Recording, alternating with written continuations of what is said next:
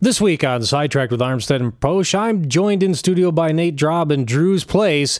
We're going to kick the tires, engage in irresponsible tech speculation, and compare Drew to a breakfast pastry. Stay with us.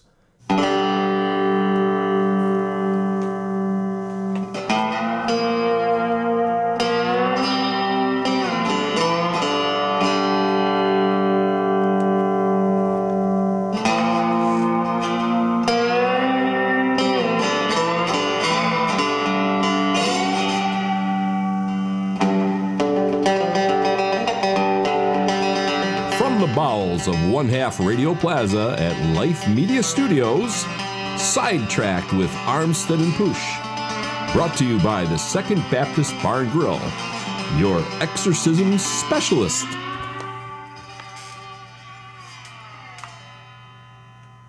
Good evening and welcome to Sidetracked with Armstead and Posh. I am Charles Posh. And I am Nathan Drop standing in for Andrew tonight. Andrew is designated for assignment this evening as a waffle. Where is Andrew tonight? You're just playing with a lawnmower or something. Is that what do they call it these days? Does that mean one less finger? Again? Uh, maybe. well, He's got yeah, lots of opportunity. He claims that thing's a bat wing. Andrew called me earlier in the week and wanted to know if I would uh, stand in for him. And Then, thought wh- about then it. why are you sitting down? Exactly. So I thought sit back and was gonna call uh, call him to work today. Tell him I quit. go go to the store, buy Yeah. a pack of Marlboro menthols, case of Bud, Budweiser, grow a '70s stash. But uh, I ended up going to work. But we're still here, so Yeah, I haven't exactly resigned my day job either. Yet. It's not going to happen. Let's be honest. Yeah, I, I can't really see you doing that. No. No.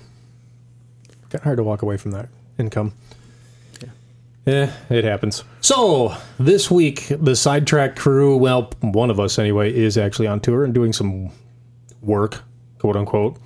Um, you'll be able to find Andrew on Friday, July 8th at Florence, Ontario. Southwestern Ontario uh, Tractor Pullers Association has an event going on over there. And give me one second to punch up the flyer here so I can give you all the scoop. Starts at 7 o'clock. Um, looks like they've got some uh, promoter option classes as well, in addition to what's uh, what's on offer from SWOTPA. And uh, for contact information, just fly on over to www.swotpa.com. And I believe they have their own Facebook page, the Florence Truck and Tractor Pull, um, presented by the Bothwell Optimist. So, uh, twelve dollars per person. Uh, kids twelve and under, five bucks. Kids five and under, free with adults. So, uh, f- feel free to check those guys out. And then on Sunday, uh, Drew will also be in Snover for the Snover Days. I believe that is uh, either Mid Michigan Mini Pullers or MT Pocket Pullers. I, I don't know which, but um, uh, small mini rods and, and garden tractor pulls on Sunday. As for me, I am leaving the state, so no pulling for me this weekend. What about you, Drop? You got anything going on?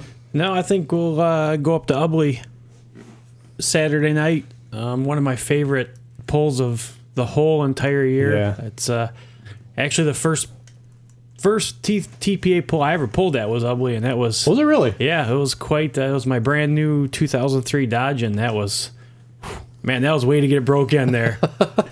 It's a really cool venue. It, they don't. There's no pits. You park in in the neighborhoods on you know side streets in town and unload in front of people's houses.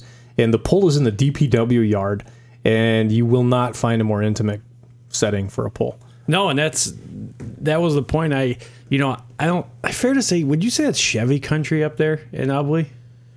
Yeah, yeah, I, that's a fair statement. Well, I know it's not Dodge country because No. I remember I first time I ever pulled, I pulled up through the chain in, hooked up tight, and there's literally people standing 20 feet away from your That's, driver's window. That's the way it is. You can get you can reach your hand out and give high fives to the crowd in the beer tent as you go by. Yep, the, the left hand side, one long 300 foot beer tent, start to finish. Um, and there's guys yelling at me. I mean, you could you could feel the Oh, yeah. spit on the side of your face from, from guys yelling at you and taunting you. It was uh, quite intimidating for the first pull ever in my my career.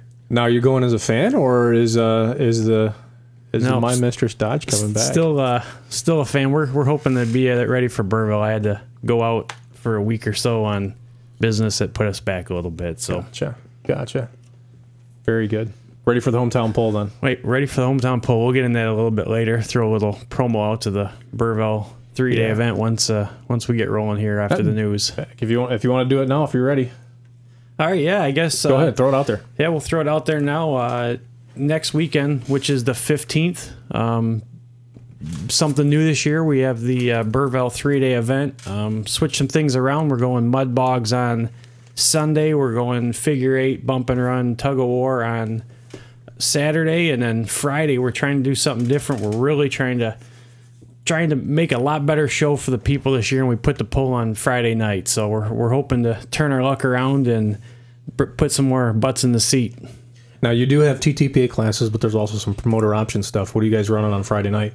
Yeah, uh, the the we are running um, the same night as Minden, but we talked with uh, Tony Hewitt and Jim Storm, um, and uh, we don't have any of the same classes. We kind of sat down, brainstormed, we came up with a we we feel is a pretty good lineup for Friday. So um, we're going with the uh, we're gonna have Super Farm um, on the uh, show. Um, two five diesel truck. We're gonna have eight thousand uh, DPS, and then we're gonna have talk to a lot of guys. Kind of went around the area and asked them what they wanted to do for the ten farm because that's just a huge, huge It's big. area. There's a lot of tractors within what would you say, Charles, 15 mile radius of Burville. So Actually, you could tighten that up even. I would say within five miles of that Burville track, probably better than half the class lives there. Yep. So we we kind of threw it out there to the pollers, and they all decided um, after a popular vote that they're going to go 10 farm, no speed limit, no TTPA for uh, Oh, really? yep for Saturday night or, or for Friday night, and that's what they wanted to do. So we're going to let them do it. That's that's going to be eye opening. We did that um, Friday, Saturday, actually at Port Hope, and uh, on the two way radio, Jim Storm sled operator and I were kind of going back and forth at, at the beginning of that class because we were interested to see get an indication of what's really these 10 farm guys are capable of doing in terms of how much power they're making and stuff like that. Yeah. It, we don't talk about that class a lot, but and uh, you know, is this something you know we can get? Is that something you see for the future, Charles, or No speed limit? No, I don't. you don't see that? No, and there's a very good reason why, um, it, and it boils right, right down to insurance. If they're if they're going to go over 10 miles per hour, which is where we've drawn the line for them, they got to put the roll cages on, and that's not a direction the class wants to go. I don't want them to go there. Um, I think there is tremendous benefit in holding them at 10 miles per hour and see who can drive against the limit and and really apply their horsepower. These guys are making a ton of horsepower now, um, far more than I anticipated we would get in the three years the class has existed, and um, I think that's only going to continue to grow. And we're going to see very quickly a day where, much like the antiques at the slower speed limits, where it's it's big gears and restraint and driving style and ability to read a track that's gonna that's gonna win the day. It's, and it really puts the the success in the hands of the guy who can set their tractor up and read the track. So I don't want to see um, them go to open speed limit, and that point was reinforced by what happened on Saturday at Port Hope. Our diesel pro stock class runs a 3,500 RPM rev limit. The 10 farm guys are 2850. The diesel pro stocks are hitting 22 miles an hour. The, the the best ones are hitting 22 miles an hour. We were getting 10 farm guys going 16. Wow. They're that close. So um, I, I I want to have the reins on them a little bit and uh, see who can drive. Yeah, and like I say, that's interesting 'cause you, you don't. It's a great class. Um, once again, I, I've heard some numbers on what once again they're selling these tractors for. Yeah. Um, and I think with with any class, right? It it starts out as roots, and I'm very surprised at that class. The interest. Yeah. Um, I mean, just the getting some real show pieces in there now There is. versus you know a couple of years ago when you looked at it like ah, it's kind of you know tractors out of the field and guys are just getting started. And now guys are really putting some time and effort into that class Yeah. and are really making a good show out of it. And I, I even get excited to see that, like you say, because it is one of the few classes where it's a, it's gear. It's Yeah. it's driver. It's reading the track. It's all the thing. It's not the guy that you know goes out there can spend the most money, which is kind of a kind of a nice change, I think. Yeah, there's there's there is a, a line in the sand, I guess, so to speak, with how much horsepower you can ultimately get, and that that has more to do with the turbo and the fuel pump rule. Uh, there's I think there's still more in it as guys start uh, figuring out cam specs and, and timing numbers and things like that. But the fuel pump rule and the turbocharger is going to keep it under under wraps a little bit. But uh, maybe I shouldn't shouldn't get into this or, or, or put cards on the table, but I will. Uh, we had a conversation uh, Drew and I did on Saturday with Dan Deer up in the announcer stand, and, and Dan was saying, "Well, he's got an 886 International 360." And he said, "Well, I don't know much how much more I can do to this thing." And uh, you know, so we got in a conversation about that off off mic, and I think there's a especially for well for anybody anybody could do this. Any of the brands could do this. There's there is a crap ton more but it's going to be huge expense and it's not prohibited by the rules right now. Namely take that 360 your 2850 rpm limit you do not need big bore. You're not turning high rpm so you don't need the uh, you don't need the, the the transfer value at, at the at the cylinder head. You don't need the high flow numbers out of the valves from a big puck going up and down in there you can get it from high lift. What you need to do is actually you know sleeve it down to one of the smaller frame international harvester engine blocks um, you know triple six or what have you because it's the same block architecture and then stroke the shit out of that crank and get to the 410 cubic inch limit. And uh, when guys start figuring that out and doing some of that stuff somebody will. Somebody will drop the dime to try it and the other piece that I think is could upset the apple cart, and we don't. There's nothing specifically in the rules that says you can do it. But There's also nothing that says you can't. Is when somebody's going to try and build a white or an Oliver chassis with a Cummins in it. Yeah, and I, I'm not all that familiar with the rules. Like, say, I'm, I'm up with the, the cubic engine. It seems like once again, I'm not sure why, and I need to, I guess, talk to more people. But I see this in the diesel pro stock as long as the ten, in, uh, well with the ten farm is no P pumps. What's the what's the magic there? I mean, it seems like that is the to me. I've always wondered that it's one of the cheaper pumps to build, the most readily available, the most technology, the most, the most, the most. It goes across most platforms. And uh, Charles, maybe you can enlighten me on why why that's in both classes as a rule. Diesel pro stock guys can run the run it. Um, I think P three thousand 3000, correct, Three thousand size limit. Because it, you you said it over and over the word most. Ten farms supposed to be entry level. So by restricting guys to the A pump, the rotary, or the Simms, it's going to keep a cap on just how much power they can make. There's there's an international running right now in 10 farm with a rotary pump that's make that that'll go 16.7 miles per hour un, unrestricted at 2850 he can't be that far off a diesel a full diesel pro stock engine at this point already. And what was supposed to be an entry level class you can spend $10,000 and have a lot of fun in 10 farm. You're not going to win anything. You spend 30 grand you'll be right there. So that's why they held it to that and and the, the keeping with the the Larry Richwine hates this. The the firm stock idea. These tractors came with A pumps, Simms, and rotaries. We hold them there. Okay, yeah, and, and I can kind of see it in this class, and I guess maybe that's the same theory in the uh, diesel pro stock too, is just trying to minimize Yeah, the power. Um, I, I think you could argue that you could make in like the the pro stock that I don't know if the 7100 is that big of an advantage over the 3000. Maybe spend a little more to get the same performance on the 3000. I'm not an engine pump builder, but I know back when we started, um, you know, building our trucks, the 3000 was a 13 millimeter, so that was a very very popular Yeah. uh, pump to start with. It just was never reliable for the high RPM because of you know the plungers, the plunger styles, and you and know, that's the other issues. piece of So- it. You know, diesel pro stock guys. For those who don't know what the diesel pro stock tractor class is, it's an 18.4 38 tire class, 3,500 RPM, 8,000 pound. Um, two five right uh, two five two eight. two five by two eight charger. So the seventy one hundred, you're RPM limited already, so that argument comes off the table, and you got a really small whistle on it. I just I don't think it's money they don't need to spend.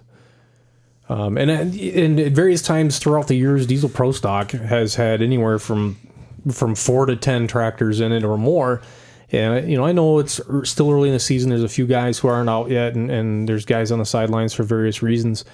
I don't know why they aren't touring um, more. I feel like it is a cost-effective class. I think what's gonna for thumb, what's to hurt that diesel pro stock class is is now that light limited super is on the table. That's going to take tractors off the table, and indeed, it's already taken one. Um, the Smiglinski team with their their DPS has been converted to light limited, and the chassis mods they made, they can't go back now. They're they're committed. Yeah, and that's it's the you know the in getting back. There's probably the cost versus like a light limited. I'm not a tractor guy, so I'm asking Charles more questions than I'm answering here. But uh, I mean, aren't you really looking at maybe twice the cost to build a light limited versus the, the eight thousand diesel pro stack? I don't think so. No, No, I don't necessarily think that's the case. Um, I think for the diesel, to, to do a diesel light limited, yes, you're going to spend more. Um, but the alcohol alter- alternative is there. And I think you can do alky for, for comparable money on the table. Um, you're going to spend some more money in the chassis department to get it lighter. Uh, to take those that that that 1800 or eight, you know 1850 off the table as far as chassis weight goes. But um, no, I, I think you can play in light limited super for diesel pro stock money. I really do. All right, so I think we uh, got a little off, a little sidetracked on That's that what we're one, supposed to but, do. No, uh, it's, that's good. other class we got um, spread the word friends we got uh, hot street we have uh, the street diesel pickup class. We got the pro street. Um, once again we don't have a ttpa class. We had a lot of guys call up that wanted to pull. We don't have a ton of time or a ton of room so we're just going to run. We call it pro street uh, gas and you know you're at weight and you can do whatever you want and kind of a run with your brung gas class which should be kind of cool. Need a kill switch. need a kill switch for every class. Hang the front Um, weights.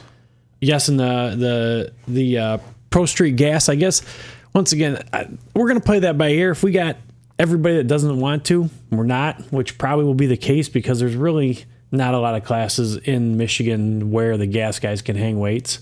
So, Actually, pretty much everywhere except thumb. well, I, that's what I mean. Thumb. I'm sorry. You know. um, so, I'd like to see it. I'd like to let them hang weights. We're gonna kind of play that one. Uh, Cool. by ear and, and, and roll the dice and see what happens. So um, hopefully we get a, a, a good turnout. Um, we're trying, like say, hopefully we've been talking to Tony Burkhart. Throw a shout out to Tony. He sponsored the class, put some uh, a lot of money up for the Burville Lions. It's a nonprofit charity organizations and DHD sponsoring the Good. entire uh, pull um, Friday night. So hopefully we're gonna get him and Troy and Wade and maybe Jared and we might see uh, a real hot hot diesel truck pull at uh, Burville this year. So Sounds like a good show. I won't be there, but sounds good. yeah, and then uh, if you need any more information, uh, Burville Lions Club Facebook, or you can go to burvillelionsclub.com and get more information, times, um, good food, good people. We got a beer tent, we got a DJ, a lot of fun, good uh, good reason to come out and support local charities. We give to the blind, um, you know, families that uh, are hurting, families that need money for cancer treatments, and we give money to schools and scholarships, and um, you know, people that are sick. We give gas cards. I mean, the the amount of money that we give to the, the, the local area is, is pretty phenomenal. It's a great cause. Very worthwhile. And the Burville Lions are are extremely active. You know, they're they're one of the stronger clubs in this area. Uh, any chance you're going to see uh, Joe Cucci out with a black Duramax? Has he got a turbo yet or no? And uh, we talked to Joe. I don't know if we're going to see him at the pull, but once We'll again, get the he- diesel drags. I know he's he- sponsoring that with HSP Diesel. Yep, Saturday, uh, Saturday morning or Saturday afternoon, twelve o'clock. We got the HSP diesel shootout. Anybody that's got a truck, gas, diesel, we got the timing lights. You want to see how fast it goes in three hundred feet on the dirt. It's it's a lot of fun. So, whatever you have, bring it out, run it through the traps. We'll probably have some, uh, you know, grudge racing and throw some money up and see see who's got the the fastest four wheel drive on the dirt. Nice. Well, I know, and I, shame on me for this. We're going to cover this next week. we're going to switch into uh, you know the sidetrack staples of obituaries and birthdays. We did have um, we did have an, an obituary that um, Drew knew about through one of the local clubs, and forgive me, I don't know the particulars on it, so I'm going to hold that until next week, and we'll get that information to you as far as that one goes. Um, we one I did know about, and this comes courtesy of uh, of Rodney Hetler and the Gold Digger pulling team out of Indiana. Uh, Jeff Beaver, uh, who pulled with the uh, Indiana Pulling League single engine mod class, um, he passed away. Um, so our, our, thoughts and prayers go out to uh, the family there and everybody associated with the uh, Indiana single engine mod classes. Um, by all accounts, sounds like he was a, one heck of a good guy, and he'll be sorely missed that'll move us on into. Oh, and, and by, I'd be remiss if I didn't mention if there's someone that uh, we should we should uh, highlight for that that uh, passed away in your club or someone who's integral to your life within the sport of polling, please reach out to us at our email address ap at sidetrackpulling.com or get a hold of us through our Facebook page, Sidetracked with Armstead and Posh. Uh, send us a, uh, a private message also, Charles Posh or Andrew Armstead on Facebook, and we'll be happy to make sure we cover that that'll move us into birthdays. Uh, you got any uh, on your list as well? I got mine up. Go ahead. All right, let's start uh, tomorrow. Well, what would be Thursday, the day you're going to hear this on Pulling Radio Network? The daughter of uh, deer, uh, deer processor super farm puller Steve Francis, Stephanie Doss, has her birthday tomorrow. Happy birthday to you, Stephanie.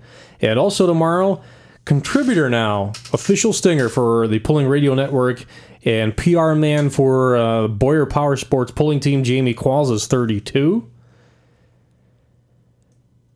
Let's see. On on Friday, we can't miss this guy.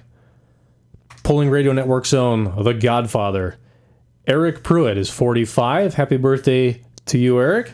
And also, uh, head wrench for the Duramac pulling team, Carl Cross. Ken Tosolowski has his birthday on Friday. Yeah, we might as well say a big congratulations to Ken for getting married last yeah, last did. week. He so did. I think he he's did. on his way back from his honeymoon, and I know he is probably happy to get back and start turning some wrenches for the Duramac pulling team. I know it sounds Yeah. like sounds like they need some help over there. A lot of, a lot of Uh, carnage and a lot of broken parts. A lot parts. of busted junk, yeah. nice job, Carl. Carl, that kills people.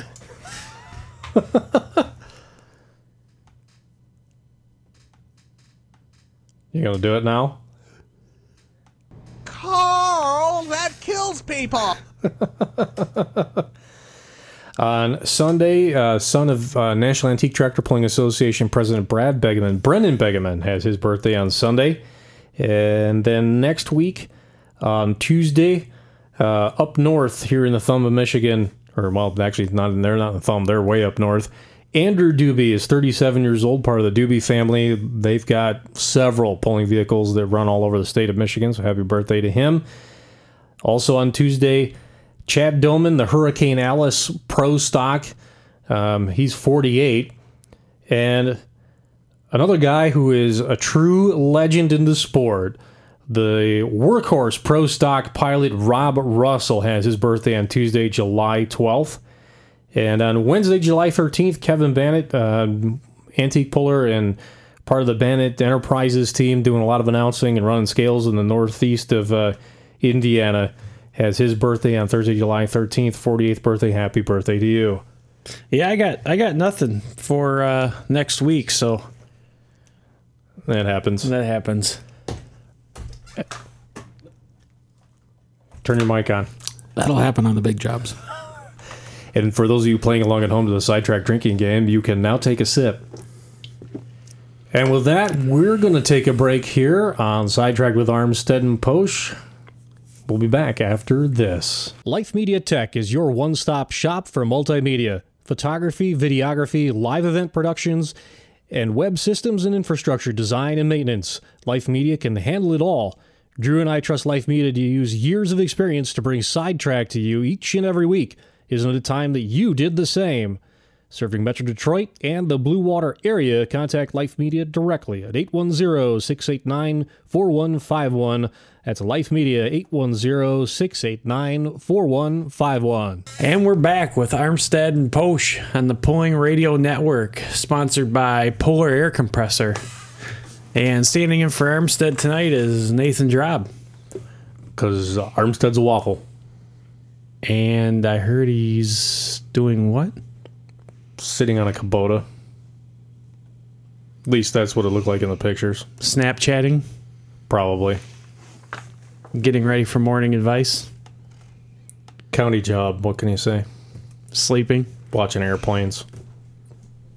Hey, So- congratulations, Drew. You're your own Gary Allan song. I love Gary Allan, by the way. Guy's awesome.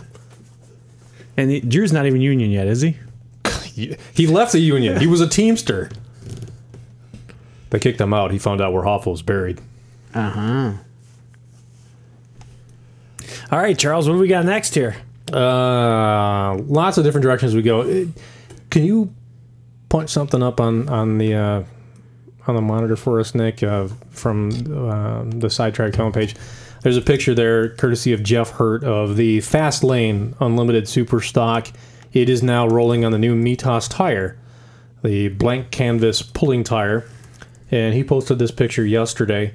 And uh, I hope I hope from where you're sitting, you're able to see this once it gets it up on the monitor. I want you to take a look at it and tell me what you see. Then you can zoom in on that a little bit. This is posted on Sidetrack with Armstead and Posh Facebook page, or if you're friends with Jeff Hurt, and there's pictures of it out there. Um, I noticed right away uh, some things about this this tire. It almost looks like the lugs cut backwards, or the sidewall. Yeah, there's some of that. Yeah, it is. It's similar to uh, the uh, the P2000, but even closer than that. I'm stumped. Look in here at the top. You know, for those of you who are gonna hear this later and, and want to look at this picture, look at the lugs, particularly from about 10 o'clock till 1 o'clock. Do they not seem uniform, uniform height, but not necessarily uniform length? Yeah, I did. I did see that. It almost almost at the base, not a uniform, I guess width at the base either. Yeah, and I don't know if that's just something with a tire machine where it's spilling off the sidewall and maybe not just cutting it down the sidewall the same depth.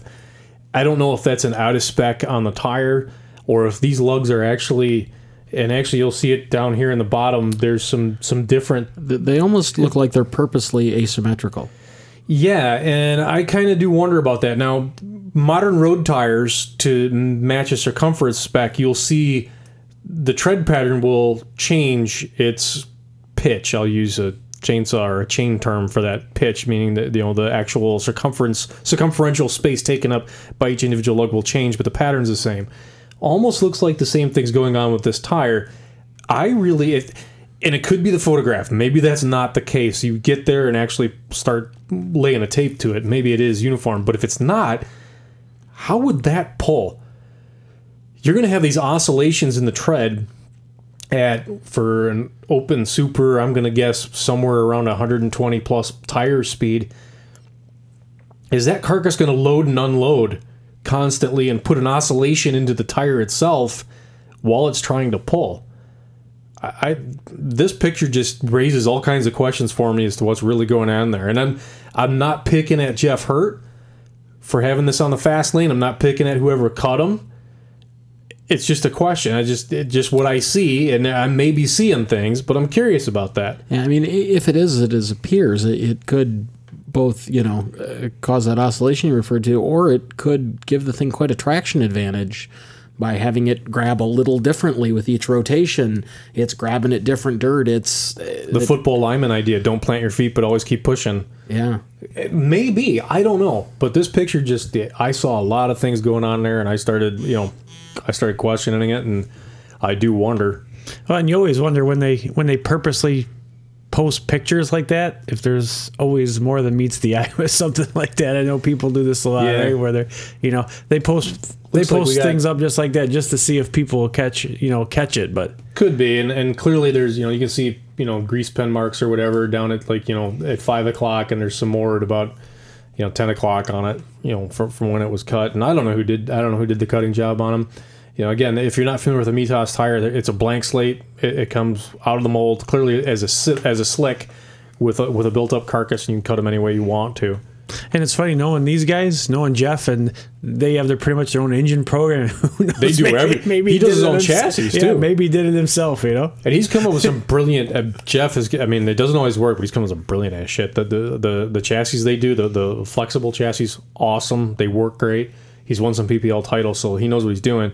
But I do wonder about that. And what the other thing that I'm that that I noticed too, it appears to me to be a 23 degree, degree cut again, uh, maybe a little shallower, maybe 20 when is somebody going to try something really weird ass with these Mitas tires?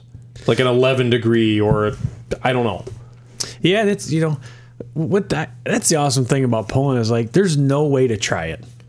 Right? There's no machine. No. There's no dyno. You know, maybe in the future, I mean that would be awesome for someone to come up with a a tire dyno to see who can put down the most traction or the most Yeah. load. I mean, that's an interesting concept. I've thought about you know, if you had the money, if you had the resources, you know, What could you do? What could you do? Like when they do the environmental chambers, right, or wind tunnels, or Yeah. could you could you really, you know, build a machine to test tires and dirt and torque and friction and I think so. awesome. Yeah, there was a there was a fear. This was a wintertime discussion. I believe it was this past winter. And if you're if you go on uh, Fonda Bar's Midnight Mistress message board, you you saw this discussion where we there there was a pretty he- healthy uh, a conversation about the Mitas tire specifically, and some of the unlimited guys chimed in and and specifically Bill Voorhees, uh, the American Thunder tractor is in and I hope and Bill I hope I'm not misquoting you or, paraphrasing what you said, but I think I got this right. You're proposing a spec tire for the Unlimiteds anyway of going with the Puller 2000. And uh, the justification being that, okay, if everybody runs the same tire, um, there's a cost savings there. With the Mitas coming in, did, part did you just say unlimited mod? spec and- tire, yeah. No, and cost savings. Right. Well, I did have to scratch my head when he's when he mentioned that. It's like, okay, we got a guy running running Moran headed Hemis. Uh, Okay. All right. Um, yeah. Yeah. Didn't. Yeah. Contradiction. Anyway. just maybe. And he did predicate his arguments on the fact Firestone tire was tested 200 miles per hour, and you knew it'd be safe. Whereas there was questions whether the Mitas had been validated for that kind of extreme duty. That's a side argument, I suppose, uh, and and a valid one for the kind of tire speeds and, and horsepower levels that they're at.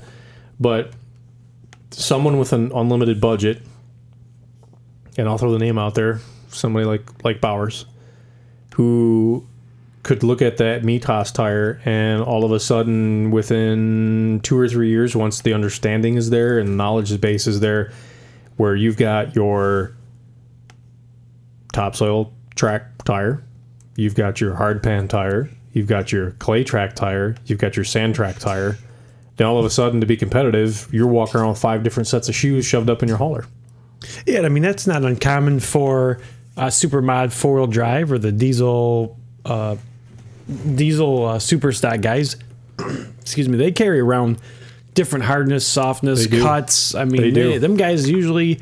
I know back when you know we went to Alley's hauler, they would have six different sets of tires of hardnesses and cuts and Yeah. you know just ntpa mod four-wheel drive guys too you they know, and, carry and different they tires. just they know the track, they know the soil, like you say. I can I can see it happening. Maybe they already do on these tractors, and we don't even know it. Or I don't. I don't think so. I haven't gotten the sense that that's the case. Probably the closest we get to that, and really, it's anymore. It's probably localized on the East Coast.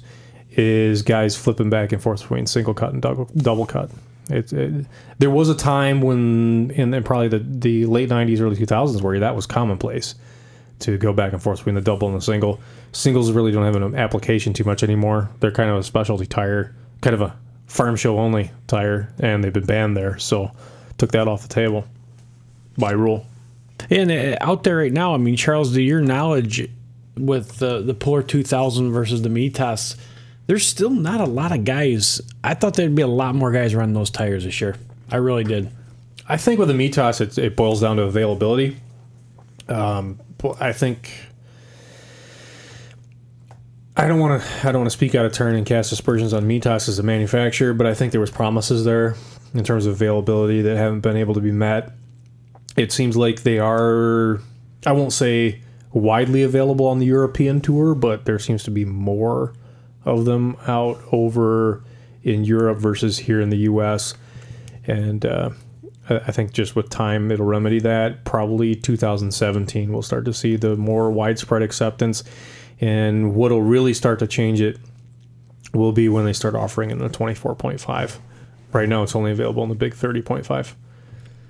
And that's, you know, that, and that's an admittedly unresearched opinion on that particular aspect of it. It'd be cool to see what can be done with it, though. And the other thing that actually I haven't really come to know yet, when Firestone debuted the Puller 2000 originally back in I think it was 2001 when those actually came out, they were on the heavy side because of the because of the carcass construction. They came out later with a, a Puller 2000 light that was fairly lightweight. I'm curious what the Mitas tire weighs. And I and I say with a grain of salt weighs in a cut form. Surely in its blank carcass mode, yeah, it is going to be heavy because you got to take. You're going to wind up taking. I got to think fifty or sixty pounds of rubber out of the out of the hide when you start chopping on it. And what does that mean for guys in the light super stock or light limited super stock? Is it a carcass that's light enough that can work on a light limited super with a cast rear end? You can't be a component chassis. There's only been a very small handful of light limited supers that have been able to get on a Puller 2000, and they've used carbon fiber bodywork to do it. Um, that's something to be seen for the future too. And a lot with with any motorsport, it comes down to you know putting that tire on a winning tractor.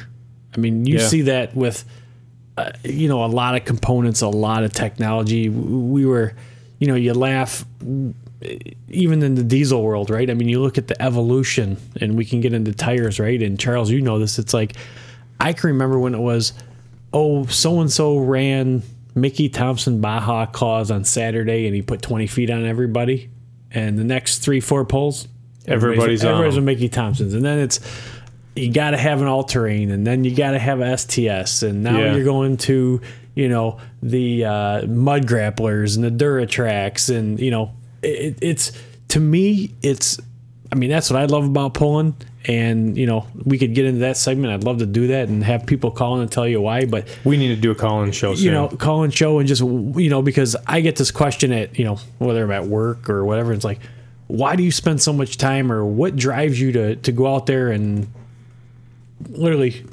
start your truck up, do all that work, travel all that to go 30 seconds, right? And once again, it's another thing with tires. There's just there's no way to test. There's no, No. formulas, right? Uh, there's no calculations. No, there's You- nothing. You, you know, when I drag raced, it was pretty easy. I, you know, I drag raced, you know, back before I started pulling. It's like you did something, you went to the track and you ran a 1050. You changed it and you went 1030. Yep, it worked.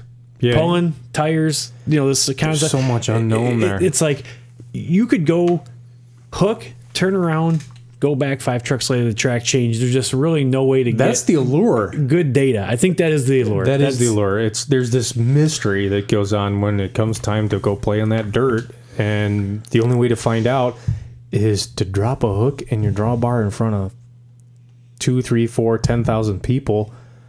See what you got. And- and that's what tires. You know, I mean, to me, with this talking about the Mitas or the Puller, you know, um, tires, it's it's it's that you just you can't put them on a dyno. No, You- there's no testing that can say they're better than something else unless people just start winning. you've pulled on a bigger stage than I ever have. Here's here's here's my thought on the what the allure is for that. Okay, we're gonna we're gonna drive four hours, five hundred miles to take a 16 second ride, you know the second you roll out of your driveway, that's all that's waiting for you. Doesn't that push the adrenaline that much harder? Yeah, and like say, I I would love I would love I- and and I was gonna pitch this you know this this episode is pretty crazy right now. Everybody's working and there's polls everywhere, and we don't get to do a lot of show prep. And there was really no thought. It's like, hey, can you show up? And I'm like, kind of- yeah, I guess. kind of what this and- week is, yeah. Me and Charles looked at each other like we have nothing to talk about, but I'm sure we'll get through it. But I would love to do a segment, and I'm gonna challenge the sidetracked crew. Open mic lines, and, and what do you love about pulling? What, because if you're not a puller, people don't understand it. Mm. And I would like to do a show, you know, whether to me it's just, you know, to me, I like having the truck, having the trailer, getting on the freeway, playing music, just driving, seeing the countryside, going to all these places. I mean, I think that's a lot of it too, right? I mean, It's a huge part of it. Seeing See- part of the country. seeing people that you, you know you don't get to see except for the summer. I mean, there's a lot of things, but it's cool. I got I've got like-minded friends who are involved in the sport. Um, I would I could I can comfortably say now, literally nationwide, that I wouldn't have without this sport. And I'll, I'll go ahead and seed the field just a little bit for future discussion on this. And I think this could be a cool topic for an open line show, which we may do uh, next week or the week after. Stay tuned to Sidetrack Alarm 7 Post for details on that. What is it about pulling? Why do I absolutely dearly love it? you go to I don't care what form of motorsport you you want to name and I can I've been to most your level of engagement with that amount of power is very fleeting because speed's involved. You can stand on the fence at a NASCAR race here at, here at Brooklyn and watch 43 cars take off at 800 900 horsepower apiece but you're only engaged with those cars for tenths of a second per lap. In a sport of pulling, you get to concentrate your energies and efforts on something that, depending on the class, climbs all the way to 10,000 horsepower for 12, 15 seconds with as little as 25 feet between you and it.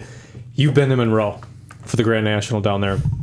We stand on the pit side at the finish line on the east track and they're running grand national mods 8 9 10,000 horsepower and it's it's right there in front of your face. It's it's 16 feet away. And if you don't get a rush or a thrill from that then you got no business being around the sport. Yeah, and you know,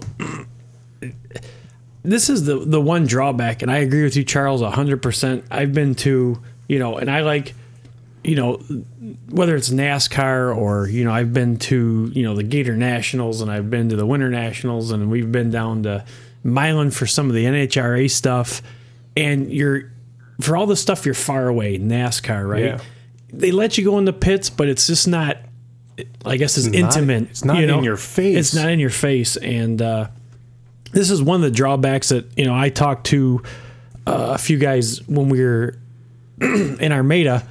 This is the drawback I have to Armada, and I hope we can talk to some people this year. I, I think that's what Armada misses with the pits being closed off and not They letting do. people back there. And uh, you know, side topic, but we really need to talk to some people there because I think that we're really losing. You, you lose that there. It's a Yeah. great pull. It's one of the best, but you lose. That's where it. I got introduced to it was to be able to go back in the pits there, pits there, and and yeah, they have they have blocked that off, and I think they did lose something. And, and really, for Armada, for those who know, and certainly Drew and I have talked about this on this show. Saturday night, especially after the beer tent closes back in the pit area, it's not that it's a great party. You're not gonna you're not gonna see anything over the top. You're not gonna see anything outlandish. You're not gonna it's it's not a Jobbie Nooner Mardi Gras raucous party. That's not what's going on. What's back there is the real deal, no bullshit pullers who are telling some fantastic stories. And to have the ability to be there and experience some of that, some of the best nights I've ever had in this sport have come back in the pit area behind the beer tent after closing time. Just sitting around with some of the guys who've been around it the longest and hearing the stories about the old days and, and some of the experiences they had. And my cheeks hurt from smiling and laughing at some of this stuff. Yeah, it's good, you know, when you get to talk to those guys that have been doing it for so much longer than than you have, and you Yeah. get to see, you know, the evolutions, and you hear the stories from, you know, 20, 30 years ago, and you just hope, you know, when you get to that point, you can tell someone, right? That Yeah. The same stories that they're telling you, and I just Hell, I don't even want to repeat them. I just want to tell somebody, come next year, you come with me. Stand on my hip. Let's go to this. Let's go to this. And just sit there and listen. You need to see it firsthand.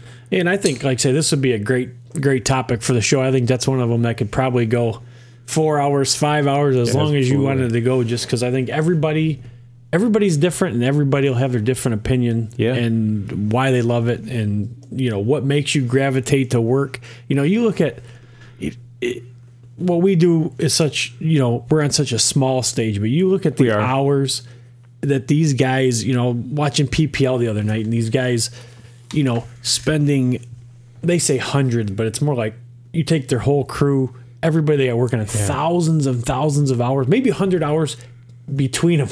Yeah. a Friday to Friday, Yeah. you know, to go out there to lay down, you know, a 20 second run and the potential to start all over next Friday. And, you know, eh, I've talking talked to a guy, won't mention his name, but he's been having some problems this year. And it's funny. You go through the emotions of you break something and you say, I'm all done. I'm tired of working on it. And then what happens? You wake up Monday morning. And that's all you can think about. Yeah. It's just getting it ready. And there's just people that get that drive. And it's, I think when you go there, like you said, Charles, you get to experience in a small setting, few people that enjoy the same thing you do. That's it. And I get the same same butterflies in the chest that you all do actually being in the driver's seat and uh, with being an announcer and, and going out there. I love being able to share my passion for the sport with fans and the experiences that I get out there on the road and and, and bring that to life uh, through the microphone every night. But I will always say, and I still say it to this day, that you guys all had more fun than I did because you put a crash helmet on you know, I'm I'm a frustrated puller. You're doing what I wanted to do, and maybe that's what makes me good as an announcer. I, it, it's beyond super fan. I, I want to be out there doing it.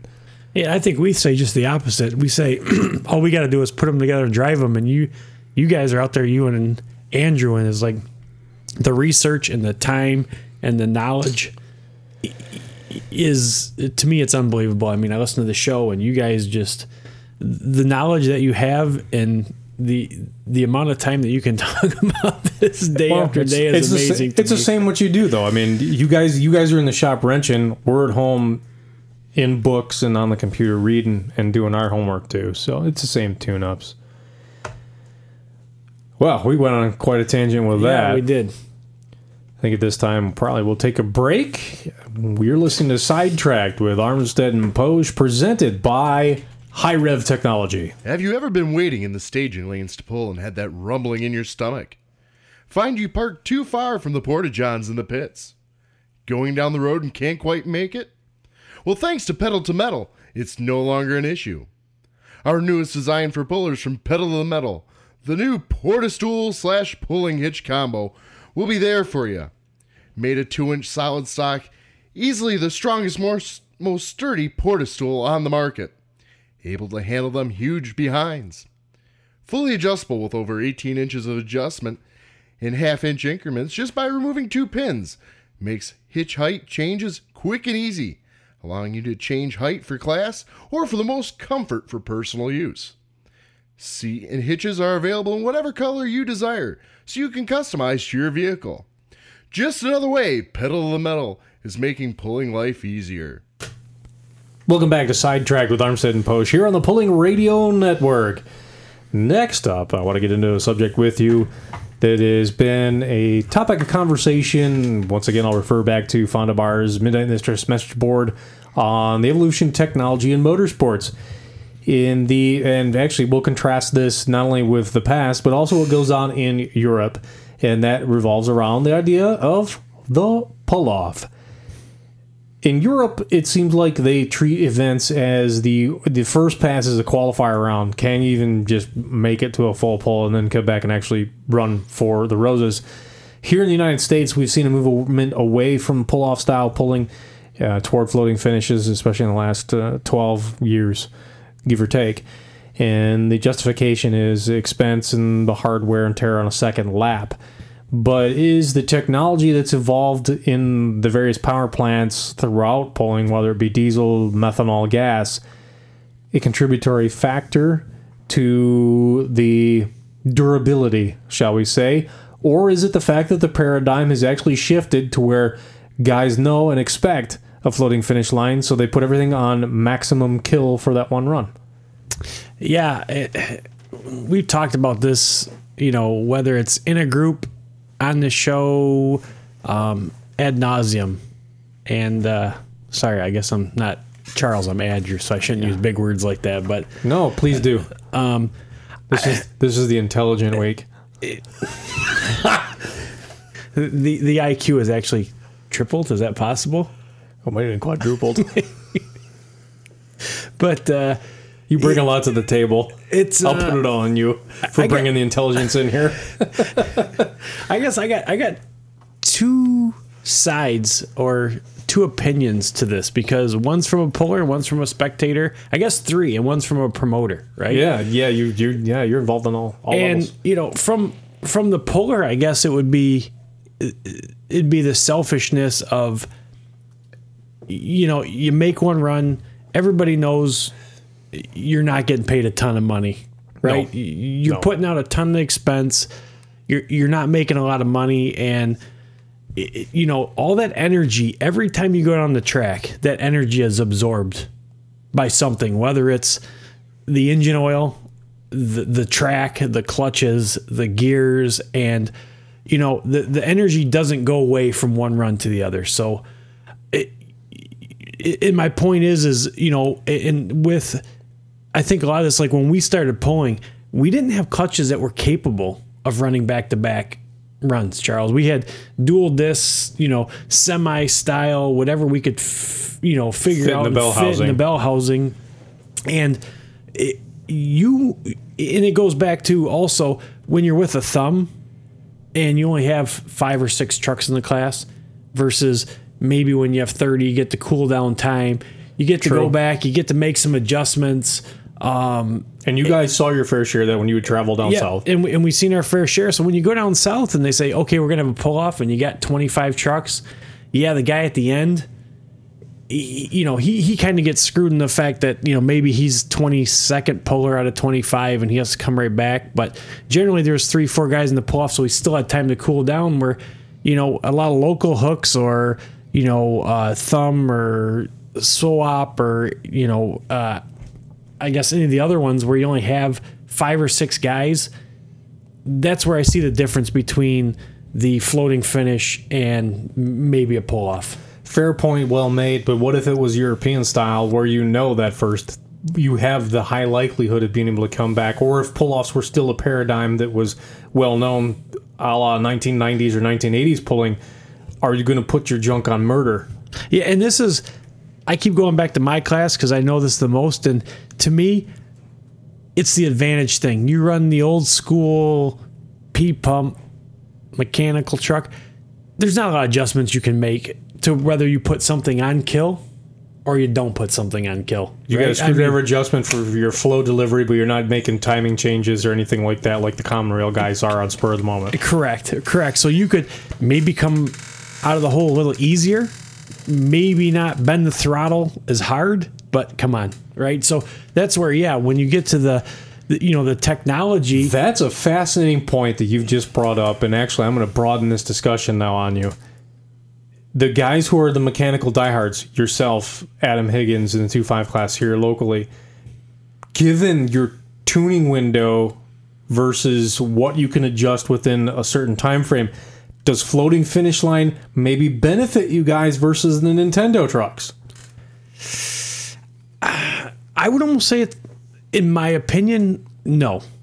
No. And just just just for that fact that um, you know it, and i guess it's the only ability we have to change something is our driving style because the the timing is set the fuel is set everything in that engine is set. Stick shift, you know, a lot of Dodge guys run. So the only option we have is is in your mind in the drive, right? So you can either come out a little easier, come out a little harder, ride the clutch a little longer to where if you did have, you know, I've got the common rails that I drive on the street, you can tune a hundred horse timing, unlocking torque converters. I mean, there's a lot, There's a a, lot, lot of things, a lot of variables you could change. So uh, I would say it's a disadvantage, but in my opinion, it's part of the sport, and we need to do it because when I'm in the crowd, I love the pull off. Yeah. You know, I mean, I just And you've accepted that by the truck that you've built. yeah, and you accept it for the truck that you built, and you know the fans. I think they really like it when they they get to see everybody go down, and then they get to see what I always like is the adjustment of. And once again, this is a little different with tractors because in tractors, once again, there's weight on the belly, weight on the tongue, weight that- on the front. you get that there's tire pressure. change. There's a whole bunch of different things. But with trucks, I guess you can take different lines, so there are still a lot of variables. Yeah, that's actually well, that's that's a sidetracked moment. We I don't want to get into this now. We're gonna save this thought. I'm gonna tell you what it is. Something that I've been curious about, and and Drew and I both have been curious about because we're track we are tractor guys, not truck guys.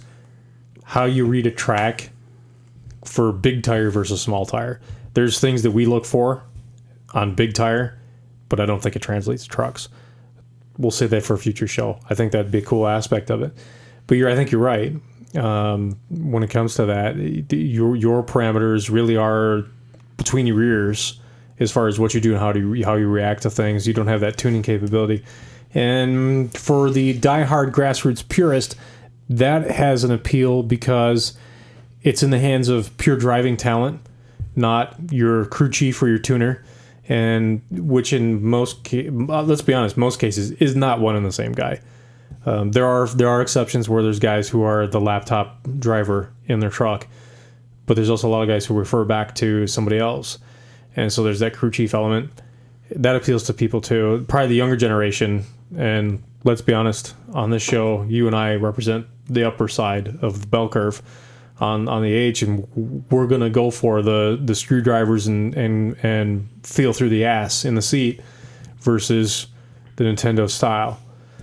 And I don't, I don't, I do. I'm sorry. That does come off as a derogatory term. I don't mean it for it to that way, but that's what it is. It's, it's, it's fingers on the keyboard. And think about it when you say you know the Nintendo style or you know the, the laptop wizards or you know how many other classes aside from the trucks are able to do that? Not many.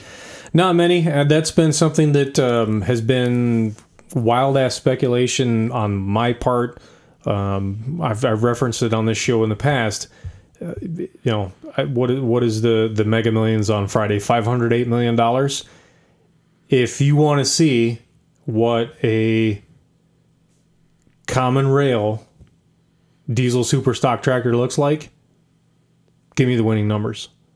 Yeah, and I would love to see it too. And you know, I, I this, I would love to do a, a hookers and blow. If we could get the right people, if we could get the guys that were pro fuel injection versus Yeah. the guys that are pro mechanical, because it seems like in any motorsport, in, in aside from like the maybe the Formula One, or you know, um, I'm trying to think of some other sports. It seems like people are really still in 2016 forced to go EFI. Yeah. Isn't that mind blowing to you? I mean, as long as it's been out, you look at NASCAR yep. or uh, what was it this year? Pro Stock, NHRA Pro Stock, right? They were forced to go. They went EFI this year, right?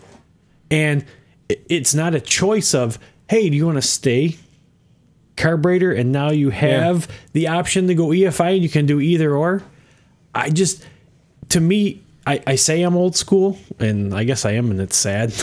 I don't feel that old, but I don't think, you know, in a lot of motorsports that a lot of guys graduate to EFI over mechanical when given the choice.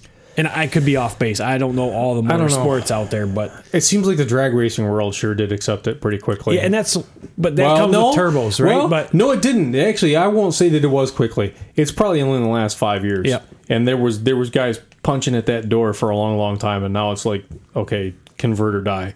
Yeah, and once again, I think that was. Don't you really believe that's the evolution of the turbo?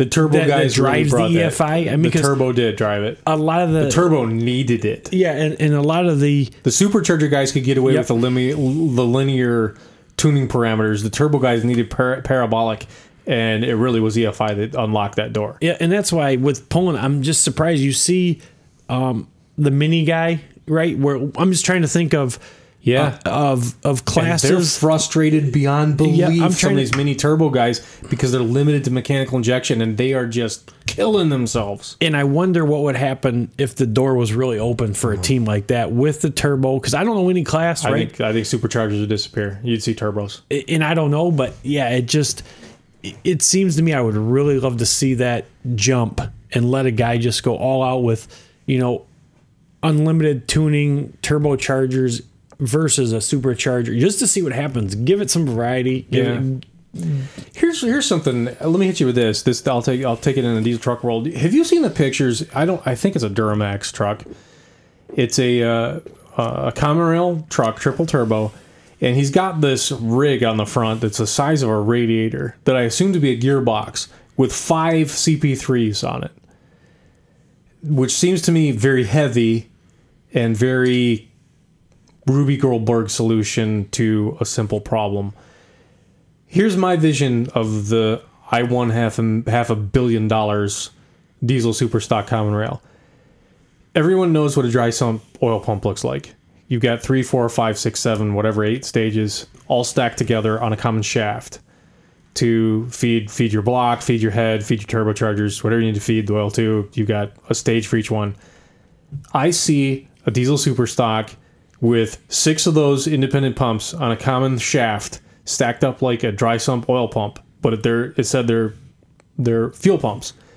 And each one of those is feeding at least two injection circuits to a cylinder billet cylinder head with different timing parameters allowed through dual injectors and what have you. We can even stay with the two if we stay two valve transverse, I can put an injector each side of the valve pockets and I can do whatever the hell I want. And now I need a tech partner like Bosch to come up with the programming to control it. And all of a sudden, I have one hell of a monster. It- with the with the open line program we had um, a few weeks ago, Brian Connor tipped his hat a little bit Yep. about the mechanical pump coming out of Missouri. I don't know who that's coming from or the, his thoughts that this can really this can really be a game changer. But what could a setup I'm talking about doing or or designing and building as a blank sheet of paper do even above and beyond that? That's the kind of thing that I'm looking for. Yeah, and we would have to get, like, say, I, I'm by no means an expert, but with the common rail, I don't think, you know, when you see the five CP3s or the the the three big ones, that's not the limiting factor. It's the injectors, right? I mean, that to your point, right? Is it seems like that is the limiting factor is is the injectors, and I It's no know, longer pressure and delivery. It's no longer pressure. It's delivery. it's delivery, right? It's it's the rate of injection, and you know with the solenoids and and what needs to actuate and open the fuel. And I don't know why. And maybe people are trying to, but I know back when we were running turbos on my Mustang and we were drag racing, they started that back then with the two injectors per cylinder, right? Where you have the one as like the pilot injector and then the one at wide open throttle. And I'm I'm with you, Charles. I'm wondering if it's f- the physics of trying to fit it in the cylinder, you know, with with all the cylinder pressures, or why Is the- no is- one's tried that yet. you for know? something so small because an injector has to be very small to get the atomization is it a problem of with common rail where we're elect- electrically actuated are the is the electronics now the limiting factor not in terms of bandwidth performance being able to to set the, the parameters but the actual is there not enough voltage amperage what have you to actually actuate the goddamn thing at 25,000 psi within the window that you set for it Yeah, and I think I think you're correct. You know, going to you look at some of the common rail guys, and I don't know what the Sigma pumps and what they can put out for pressure, but I know common rails are somewhere twenty three to twenty five thousand psi. That's, that's the numbers I hear. It's a number yeah. we hear. You know, and I know on our pumps, talking with hearts and everything else, it seems like we are down maybe eight thousand psi. Interesting. You know, on a common rail, so you're you know at the 15 16 17 18,000 psi versus where they are and maybe lower versus the common rail where you get the the big gains in the atomization right and but like I keep going back, and I've heard this for, you know, the 10 years I was pulling that, you know, th- the common rail, the ability to change is the advantage. And it just, I don't see it in many motorsports at the highest level. is the limitation factor, and I'm not saying you know the answer to this, I'm just floating out there's a trial balloon. Is the limitation factor actually within the injector?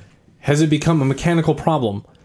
Okay, we've got the voltage amperage, whatever we need to actuate it. At the time we say we need to actuate it, but it still has to be a mechanical valve. Something still has to open and then close, and we're talking tremendous pressures. Are we seeing an issue within the injector itself of a valve bounce or a float where it's not being pushed open in a linear manner and it's not sh- it's definitely not shutting in a linear manner because it's got to bounce back against tremendous fuel pressure on the backside. So you get a bounce there that is creating some sort of tuning parameter or a variance or or something you literally cannot tune around because it's a mechanical limitation of a piston itself within this pencil sized injector be, you know that's that's actually a question I've got too is is that really the tuning limit of it and why the mechanical at lower pressure works better because it's cam driven it just happens in a, in a very linear manner where you're rolling in and off that cam lobe instead of a snap snap snap snap type of situation And I think it, it comes down to the point it doesn't matter. Right? Is It doesn't matter, yeah. Does it matter? Doesn't I think and that's what it really comes down to is you I mean, you look at the amount of smoke and the amount of wasted fuel and And well, okay, this okay, we're we're, we're sidetracking now. Maybe it matters in the 800 horsepower class where your tuning window is this small and that that electronic injector matters, but at 3000 horsepower where you're just wasting shit anyway that uh, you start you start uh, going around those efficiencies. Yeah, and I think you nail it, right? I mean, I just and I only go back to the diesel trucks because that's what I pull, that's what I know. God, am I full of shit tonight? I just got to say that. No, but I'm saying, you know, you look at, and we've said that forever. It, it- you look at, look at the progression of classes, and let's go backwards from the largest horsepower class to the smallest, right? And let's start at uh, super stock diesel. I know of, it- I know of two guys that are running electronic. We'll call it electronic fuel injection. Climax Got to say he's one. right? And um, the Cummins killer. Okay, Kuslex. Yeah. Yep. Okay. At the super stock level, both Duramaxes, Yeah. right? They're it. Do they compete? this point, no. No.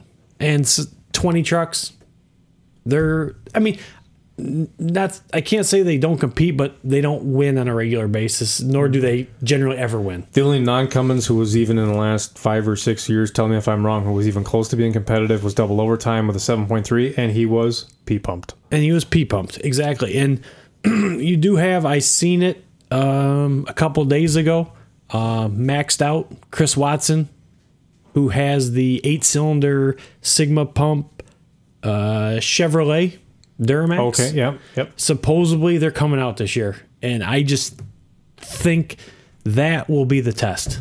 That'll we'll find out who we, Eh, we find out what happens. I Yeah. think we find out that's the true mark to say can an electric or a fuel injected truck compete? And so we go down, even then you go down to the, uh, we'll call it this year the new 3 6. What dominates? Cummins. Go down to the 3 inch. Even the even the limited pro, the three inch, it's still nationwide by and large. It's Cummins. Yep. And I, and I, I don't know if that's just because it's Haisley who are a great promoter. They put out a ton of good parts. They have a ton They of knowledge. do, but I can't believe everybody on the planet's going to Haisley. They just can't. I be. agree. And so now when you get down to the the two five, you really start to see, to your point, the Duramax and maybe to a, that's that to a certain level, thing. starting to be able to really compete and to really tune and and run better. So I just think no different than drag racing or many other sports. It's when you get to a certain level, does the tuning really matter? Or is it just about Yeah. I need to get the most fuel, the most air, and, reach- the well, most RPM? To your point, we it goes to the NHRA ide- ideal, the the the, the nitromethane classes. Yep. They can make horsepower. Damn, we got this far. F bomb. They go this far. They, they make all the horsepower in the world, and and you know have have they've got 10, 11, Actually, they've they've they've put load cells on the cars now. Eleven thousand horsepower on tap. It's no longer about can you get the power. It's can you get the clutch timing right to actually use any of it. And maybe that's where we're at in, in, in the diesel pulling world. It's not, yeah, there's there's still horsepower on the table vis-a-vis the alcohols to be made, but it's how do you hit hit the timing window throughout the full system, the chassis. I I think if if you're going to talk about where does the technology come in, I think it's going to get down to much like the drag racers and the turbos. It's can could someone set up a data logger system with fuel injection, with a turbocharger, with all these things, so they can basically put it on autopilot and say, I want to bring Yeah. in this. This is what's intriguing to me. And I, you watch, you know, we keep saying like the Street Outlaws, or you know, in- I watched. Um, It's in we, drag racing, it's in road racing. we used to run the 10-5 Outlaw class uh, with Dan Millen, and the key to that class at the time was limited traction. yeah. So it was tuning, right? And basically, those cars were on autopilot. You you bring it up, you hit the chip, it